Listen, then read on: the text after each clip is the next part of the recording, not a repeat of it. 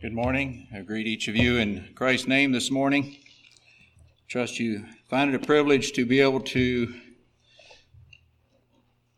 open your eyes and rise with strength and thought and go about this Sunday. And I pray that, that our minds would be directed in a way that God's name would be honored and glorified and his kingdom exalted here in the earth. Uh, not totally sure what inspired Justin to lead that hymn, but I was touched by it in a number of ways as I reflected over the past weeks um,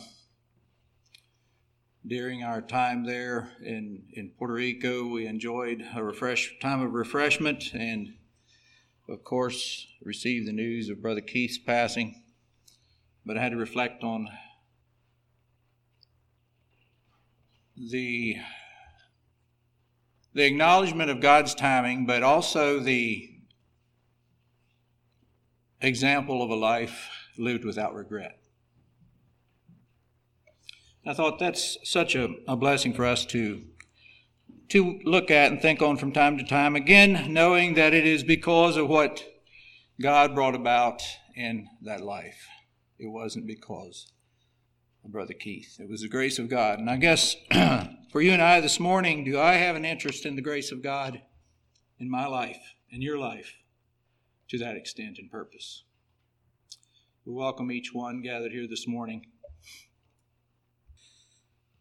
For message today, I would invite you to Proverbs chapter 3. As I was pondering the message, I had to think about Proverbs 3 3 relates quite a lot to right relationships with God, with man, with wisdom. And we want to look at a very familiar passage and yet try to look at it more in depth, perhaps, and sometimes we often take an overview of it. Um,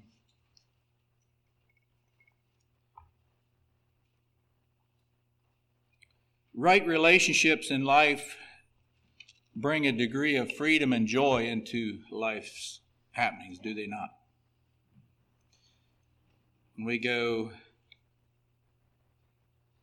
throughout life's activities and we are relating in a proper way with those around us, with the authorities around us, and the land in which we find ourselves pilgrims in, it allows us to move with freedom, with a sense of peace and security in that environment. I hadn't given a lot of thought to to the extent of the Sunday school lesson this morning, and I thought perhaps the message this morning could follow the lesson title for our Sunday school class. That title was The Test of Love. Perhaps the title for the message ought to be The Test of Trust. The Test of Trust.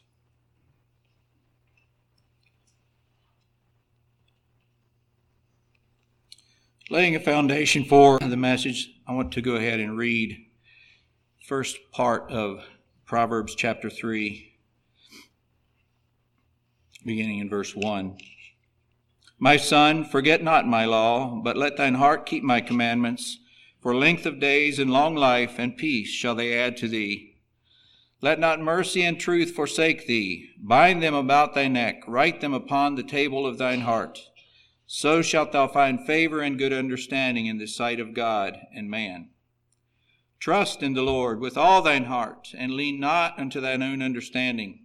In all thy ways acknowledge him, and he shall direct thy paths. Be not wise in thine own eyes. Fear the Lord, and depart from evil. It shall be health to thy navel, and marrow to thy bones. Honor the Lord with thy substance, and with the firstfruits of all thine increase.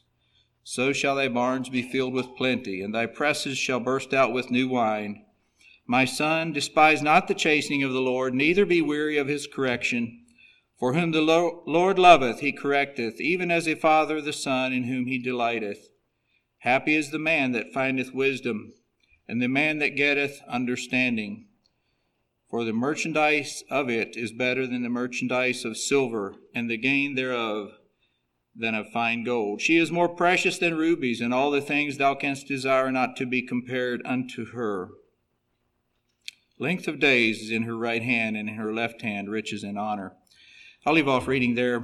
Uh, um, notice the the comparison in the last verses 14 and 15, the comparison of what can be attained on, of earthly material, tangible value or wealth compared unto that which comes from a right relationship with God.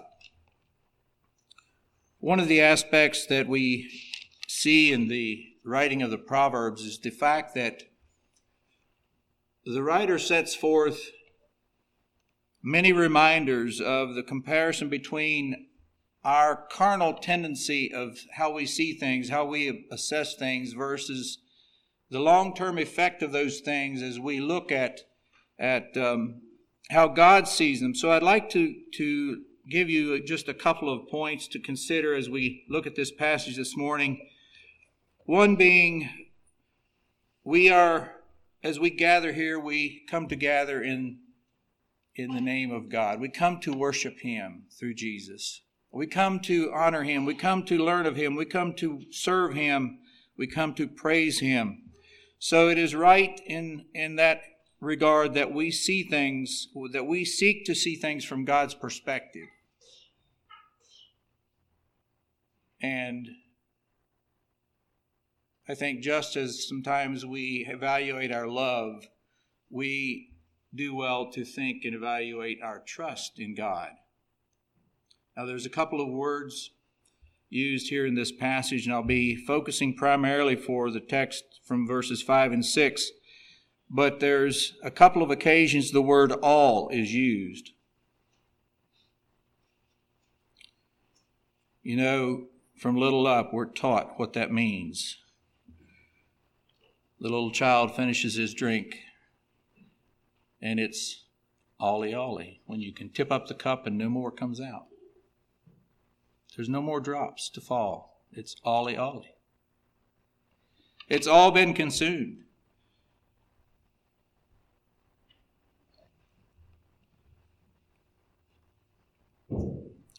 So, as we seek to understand and learn of God's perspective, we learn and are taught of God's principles.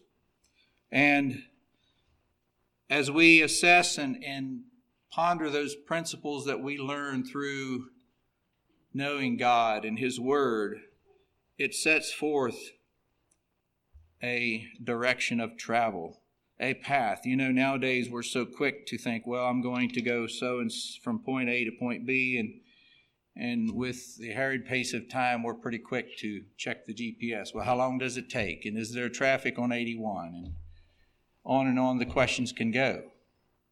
We want to know. And God wants us to know that in Him, when we pass the test of trust, that there is that surety that He will give us His perspective. He will give us the principles we need, and He will strengthen us in walking in the paths He has set forth before us. Trust in the Lord with all thine heart, and lean not unto thine own understanding.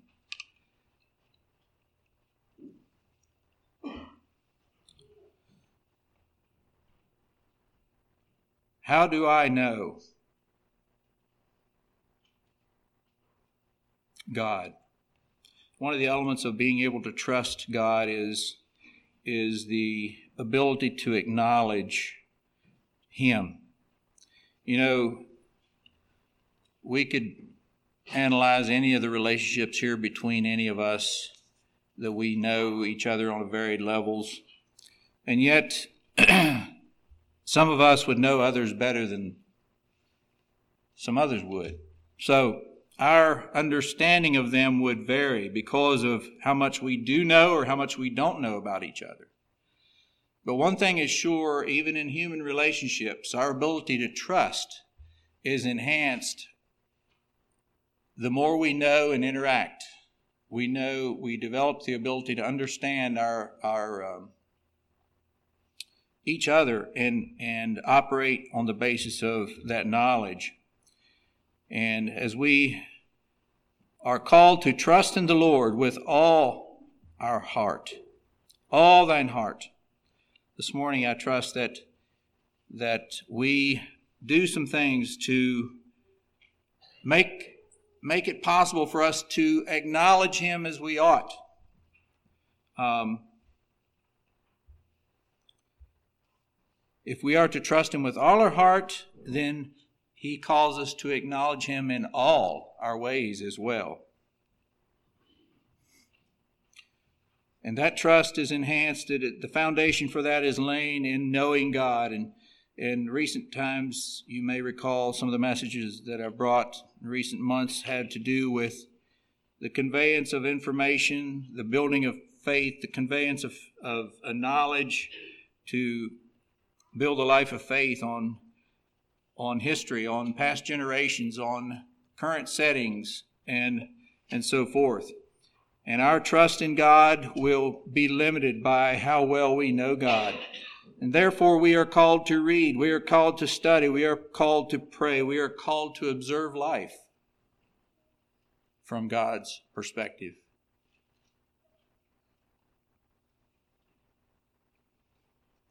And as we come to know Him, we trust him because he is our God. We, we come to embrace him. We come to reach out in faith and respond to him in faith.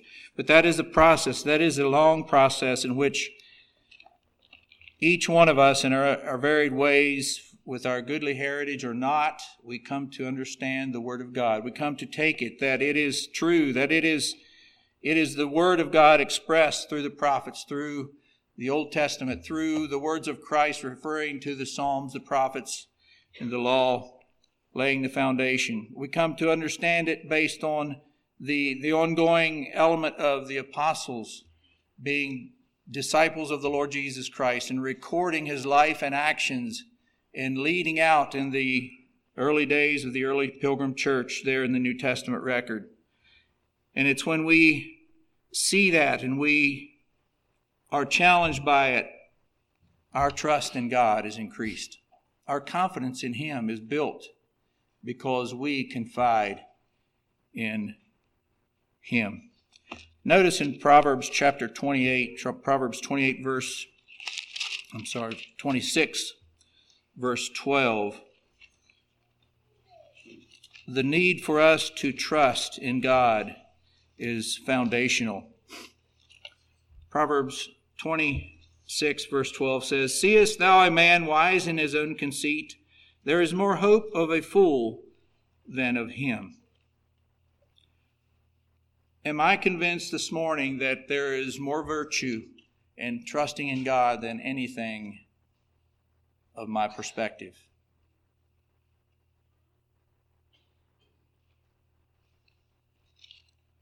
When we think of a fool, that which is fool describes, we would think that that is a very hopeless state to be in. A very poor position. And yet he says here, if we fail to trust God with all our heart, he said there's more hope of a fool than where we find ourselves. And that is a picture of true hopelessness, is it not?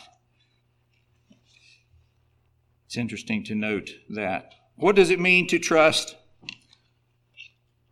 We've probably discussed that through the years from time to time in conversation to conversation. As I was preparing for the message this morning, my mind went back to a day, I think it was a Sunday afternoon, years and years ago. Uh, many of the youth were up on Skyline Drive, and we were down at one of the, I'm not sure if it was South River Falls, one of the falls and a few of us young fellows were kind of climbing up the side of this one fall there.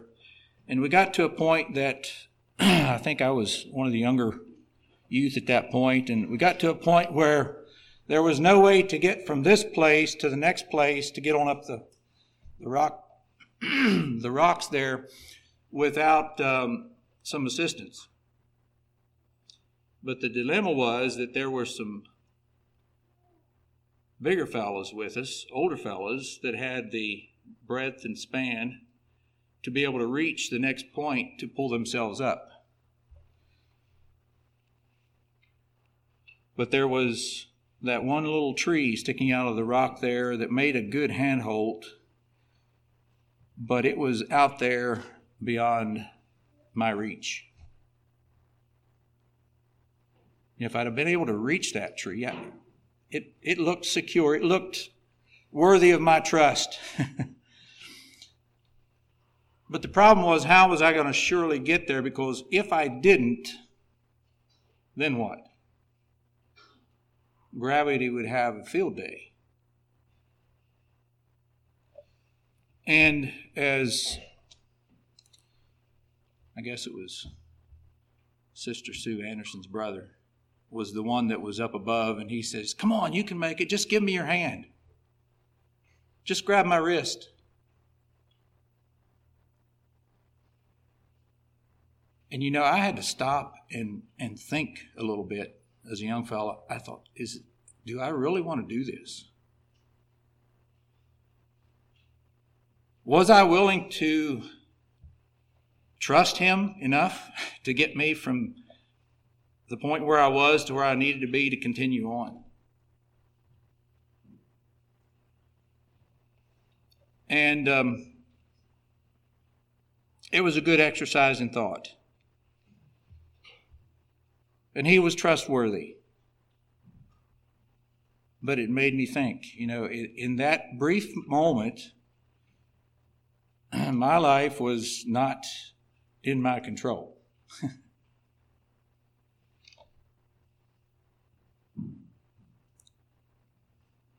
Am I okay with God being in control of all my heart, of all my ways? You know, I was leaning quite a bit on my own understanding of the, the potential dangers of that circumstance. There is virtue this morning, dear ones, in trusting in the Lord with all our heart. Realizing that there is need for us to rely on His Word, on the Spirit's direction to, to lift us up, to sustain us, to equip us to go forward, to plant each footstep in front of the last, that we would not do it in a way that dishonors God that brings into jeopardy our relationship with Him. Trust in the Lord with all thine heart. Sometimes it's in those moments of, as I shared that illustration, that we think about it more. But if we are to trust Him with all of our heart, how much of our heart can we reserve for our own perspective, for our own thoughts, our own fears. I trust you can look back in your life and say, Yes, God has been faithful to me. I've failed Him many times, and yet there have been times when I've trusted Him and I've, I've acknowledged that before that experience I didn't trust Him as I should have.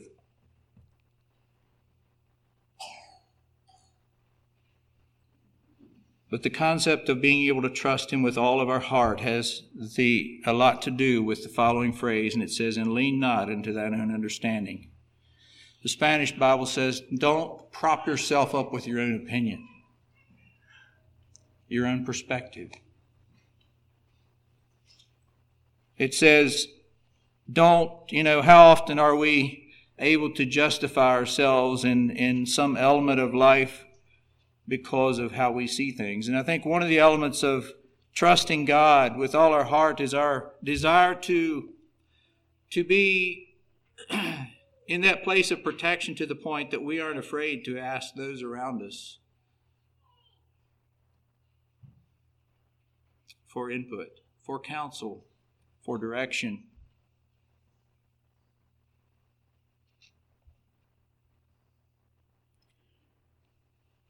And yet sometimes we struggle with what Isaiah 55, I invite you to Isaiah 55,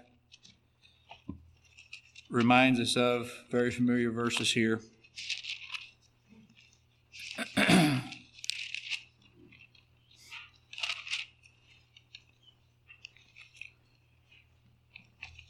verses 8 and 9.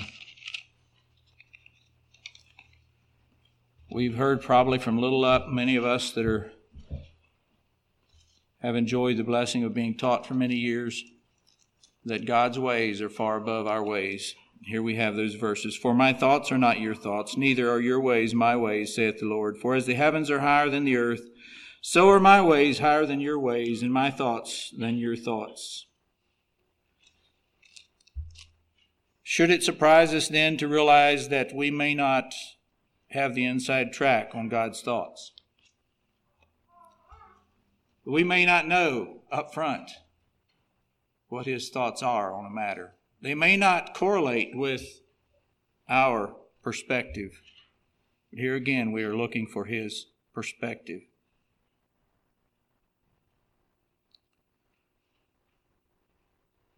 That's one of the beauties of the scriptures that they teach us of the sovereignty of God, of the knowledge, his omnipotence, his omniscience in all ways and in, in all of life that help us to truly confide and apply it in such a way that we can build on the basis of our own data bank of where God has been trustworthy. Where we entered into aspects of decisions of surrender, knowing that God came through. He bore us up on his everlasting arms. As we come to know him, it is out of that that the heart of praise is cultivated because God has blessed us. We've seen his, his wisdom, we've seen his blessing. We've acknowledged that he ruled and overruled. No, not in every way that we may have anticipated, but for the sake of his kingdom, he directs. In verse 6, it talks about the acknowledgement that is there, that is to be there in all thy ways, acknowledge him, and he shall direct thy paths.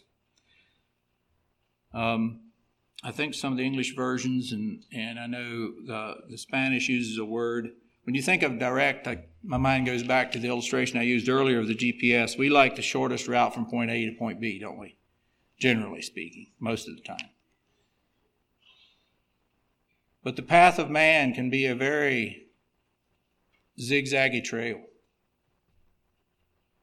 When man makes his own travel plans apart from God, it can lead all over the hills and the valleys of this world.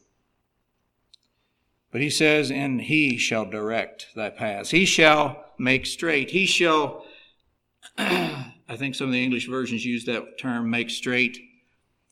The word the Spanish uses, I like it because make straight is okay. It sounds sort of Dutchy in, in a way for some of you that would know that, but but not I'm not an authority on the Dutch either. So, but in the Spanish, it, it means to take that which is crooked and, and straighten it up.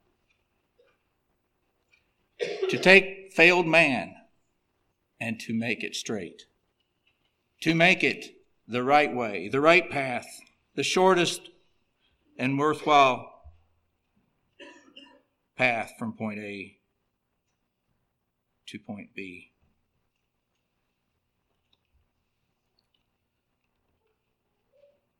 But that only comes as we acknowledge Him in all our ways. Acknowledging Him in all our ways. We do that as we grow in our trust of God, in knowing Him, in communicating with Him, in talking to God as we go about life. There's something else that we need to I want to look at with you in these verses, and actually it comes out in verse 7 more so. But as we learn of God, as we talk with Him, as we relate to Him, if we truly trust in Him, we take His counsel, we take His advice, we take His direction. That's what makes our paths get straightened out. That's what makes our ability to depart from evil. And I'd like to look at that in verse 7. Says, Be not wise in thine own eyes, fear the Lord, and depart from evil. Here again, we have an, a reference to that our own perspective or our own opinion that so often we can find is, is, um, is lacking. He says, Be not wise in thine own eyes.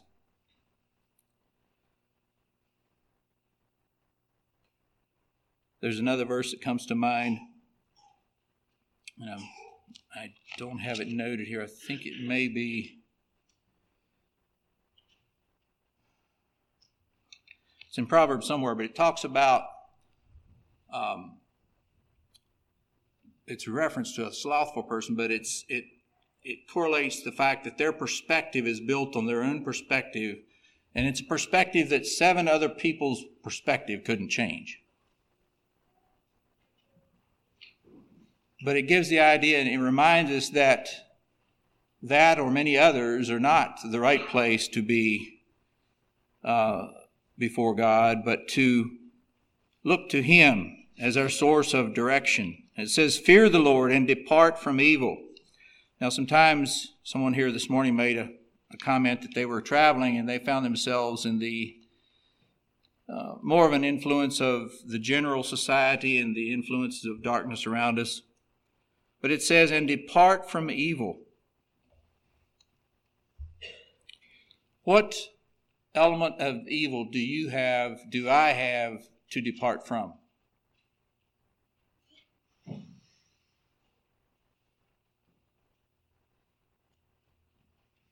Sometimes it's easy for me to look around and, and um, come up with a comment or an observation on others but for the most part, and I think you could do the same, but for the most part, the place you and I all have that we are responsible for and can act upon by the grace of God in departing from evil is that which is within us. Departing from evil.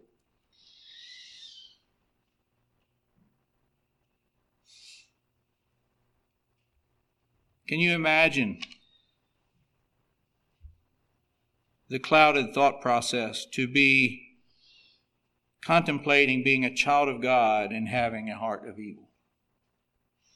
Can you understand that confusion? Can you understand that impossibility?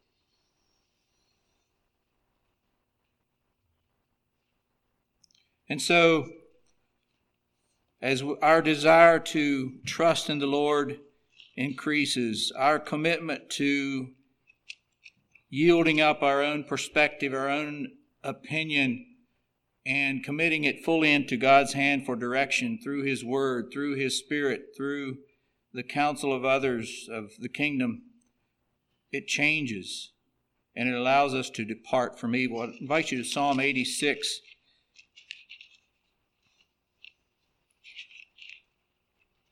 I use the illustration of the confusion between a heart that is trusting in God and a heart that is harboring evil.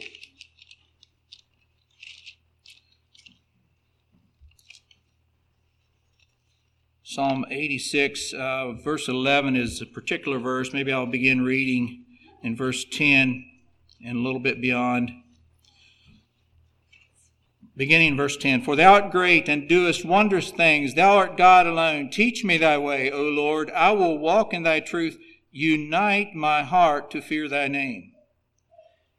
There he's saying, Fix my dividedness, the potential of my divided perspectives.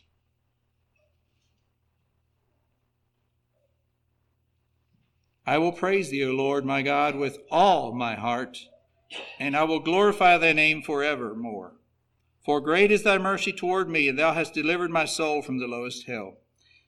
So I wanted to refer to that here as we think about the, the need to depart from evil in verse 7.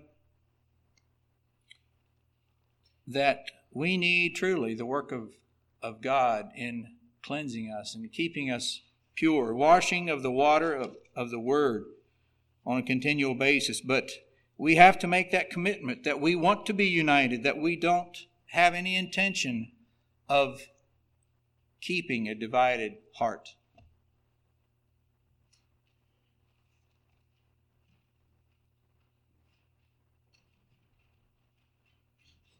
And so, again, just as that little cup for the child is empty, it's ollie ollie.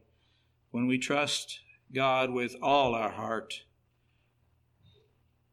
then there is very little, if anything, left to create a battle for self to be on the throne.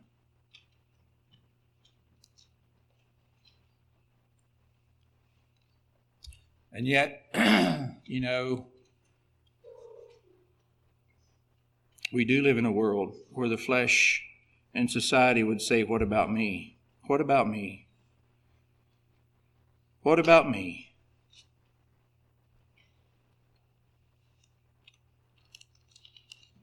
Jesus had a lot to say about that. Except the corn of wheat fall, die, and fall into the ground. Only then can it come forth and with life anew. I'd like to touch on several other questions yet this morning.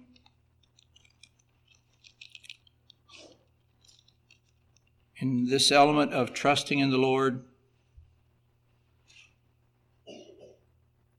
does the Bible change my thinking? In other words, we can we can analyze what we would feel our trust would be, but the question remains is the scripture having its way in my heart and life to modify my, to, to correct, to grow my understanding? To, am, am I okay with that? Um, Romans 12, 1 and 2, very familiar passage there. In the second verse there, it talks about that transformation process, that metamorphosis. And, you know, nary a one of us, I don't think I know of anyone that doesn't enjoy seeing the beauty of a butterfly emerge from that process. But there's a very real parallel from us being earthly, carnal caterpillars out munching all that's around us and God doing that work and something emerging that reflects the image of the Creator the butterfly, the image of the Creator. It is said in Antioch they were first called Christians. Why? Because they were the anointed ones. They were anointed with the power of the direction of the Spirit and the leading of God. It reflected that which they saw in Christ. It is through that and in that that we find strength and transforming power for the areas of life that can besiege us, young and old. And I think of the many young people here this morning. God wants you to come to where you have no greater joy than to allow Him to work His work in your life and heart.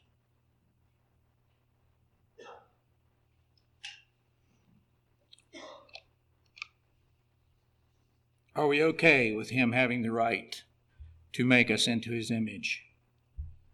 Or do we reserve the right, with certain limitations, to retain the form, the format, the parameters, the appearance of our own understanding?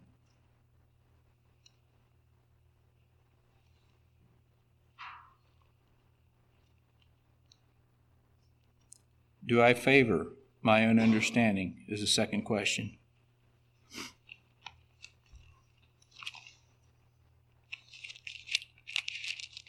do I favor my own understanding? And I would refer you back to the verse there in Proverbs 26 that we looked at.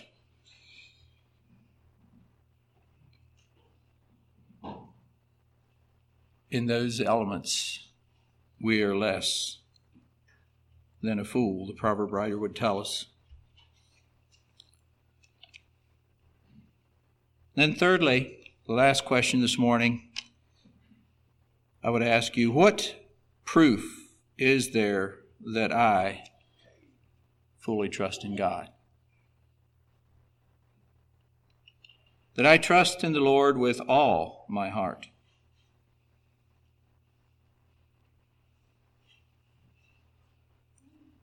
We want to look a little bit later here um, in closing at Philippians 3 at Paul's example, but I would ask you this morning to think with me just a little bit. Now, it would be unique for any of us here. I don't think there's no one here that walked to church this morning. Is that correct? I mean, other than walking to your vehicle and walking from the vehicle to the church.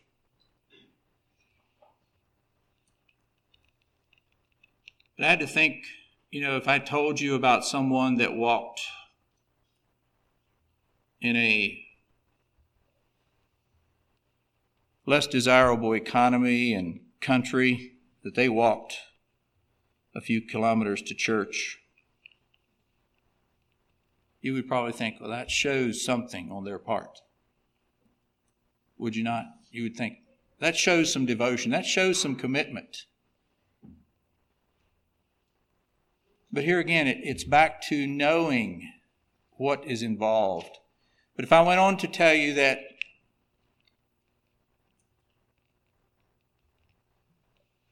they walked to church to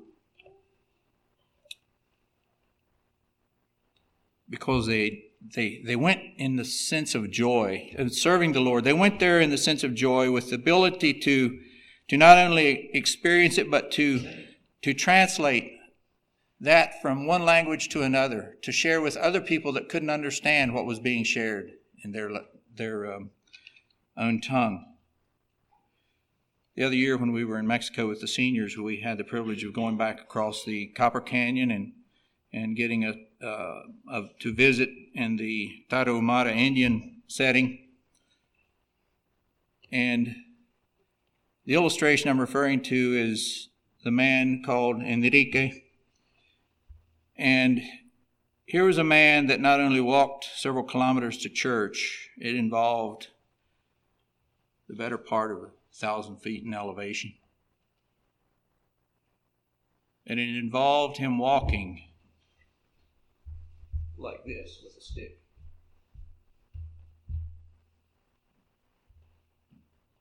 How many of y'all will be here tonight on foot? If you had to. See, some of the elements of, of the depth of our trust in the Lord manifest themselves in how deep our commitment really is. The value we place on it, the extent we commit to it. And you know, I think sometimes the question of, of the proof of our trust in God, we find it harder when things are easy sometimes. It's very real that we can find it harder to show a manifestation of our trust in God to um, when things are so easy as we have them. But I again draw strength and challenge from the life of Paul, Philippians chapter 3.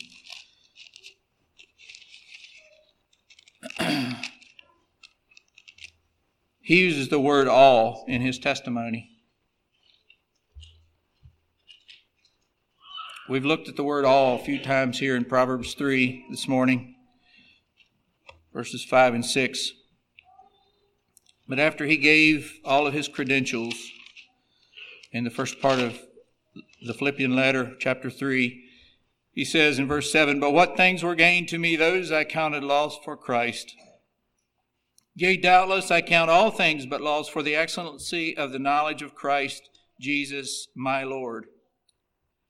The excellency of the knowledge, to know Him.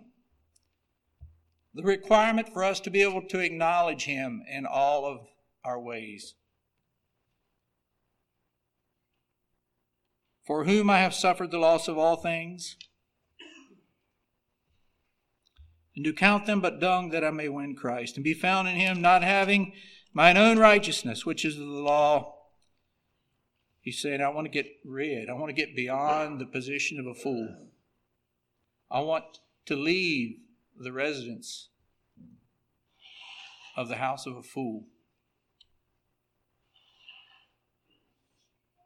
I want to get beyond mine own righteousness, which is of the law, that, but that which is through the faith of Christ, the righteousness which is of God by faith, that I may know him and the power of his resurrection, and the fellowship of his sufferings, being made conformable unto his death. The test of trust is being fully content to rest in death, death to self and resting in, in, in God's hands.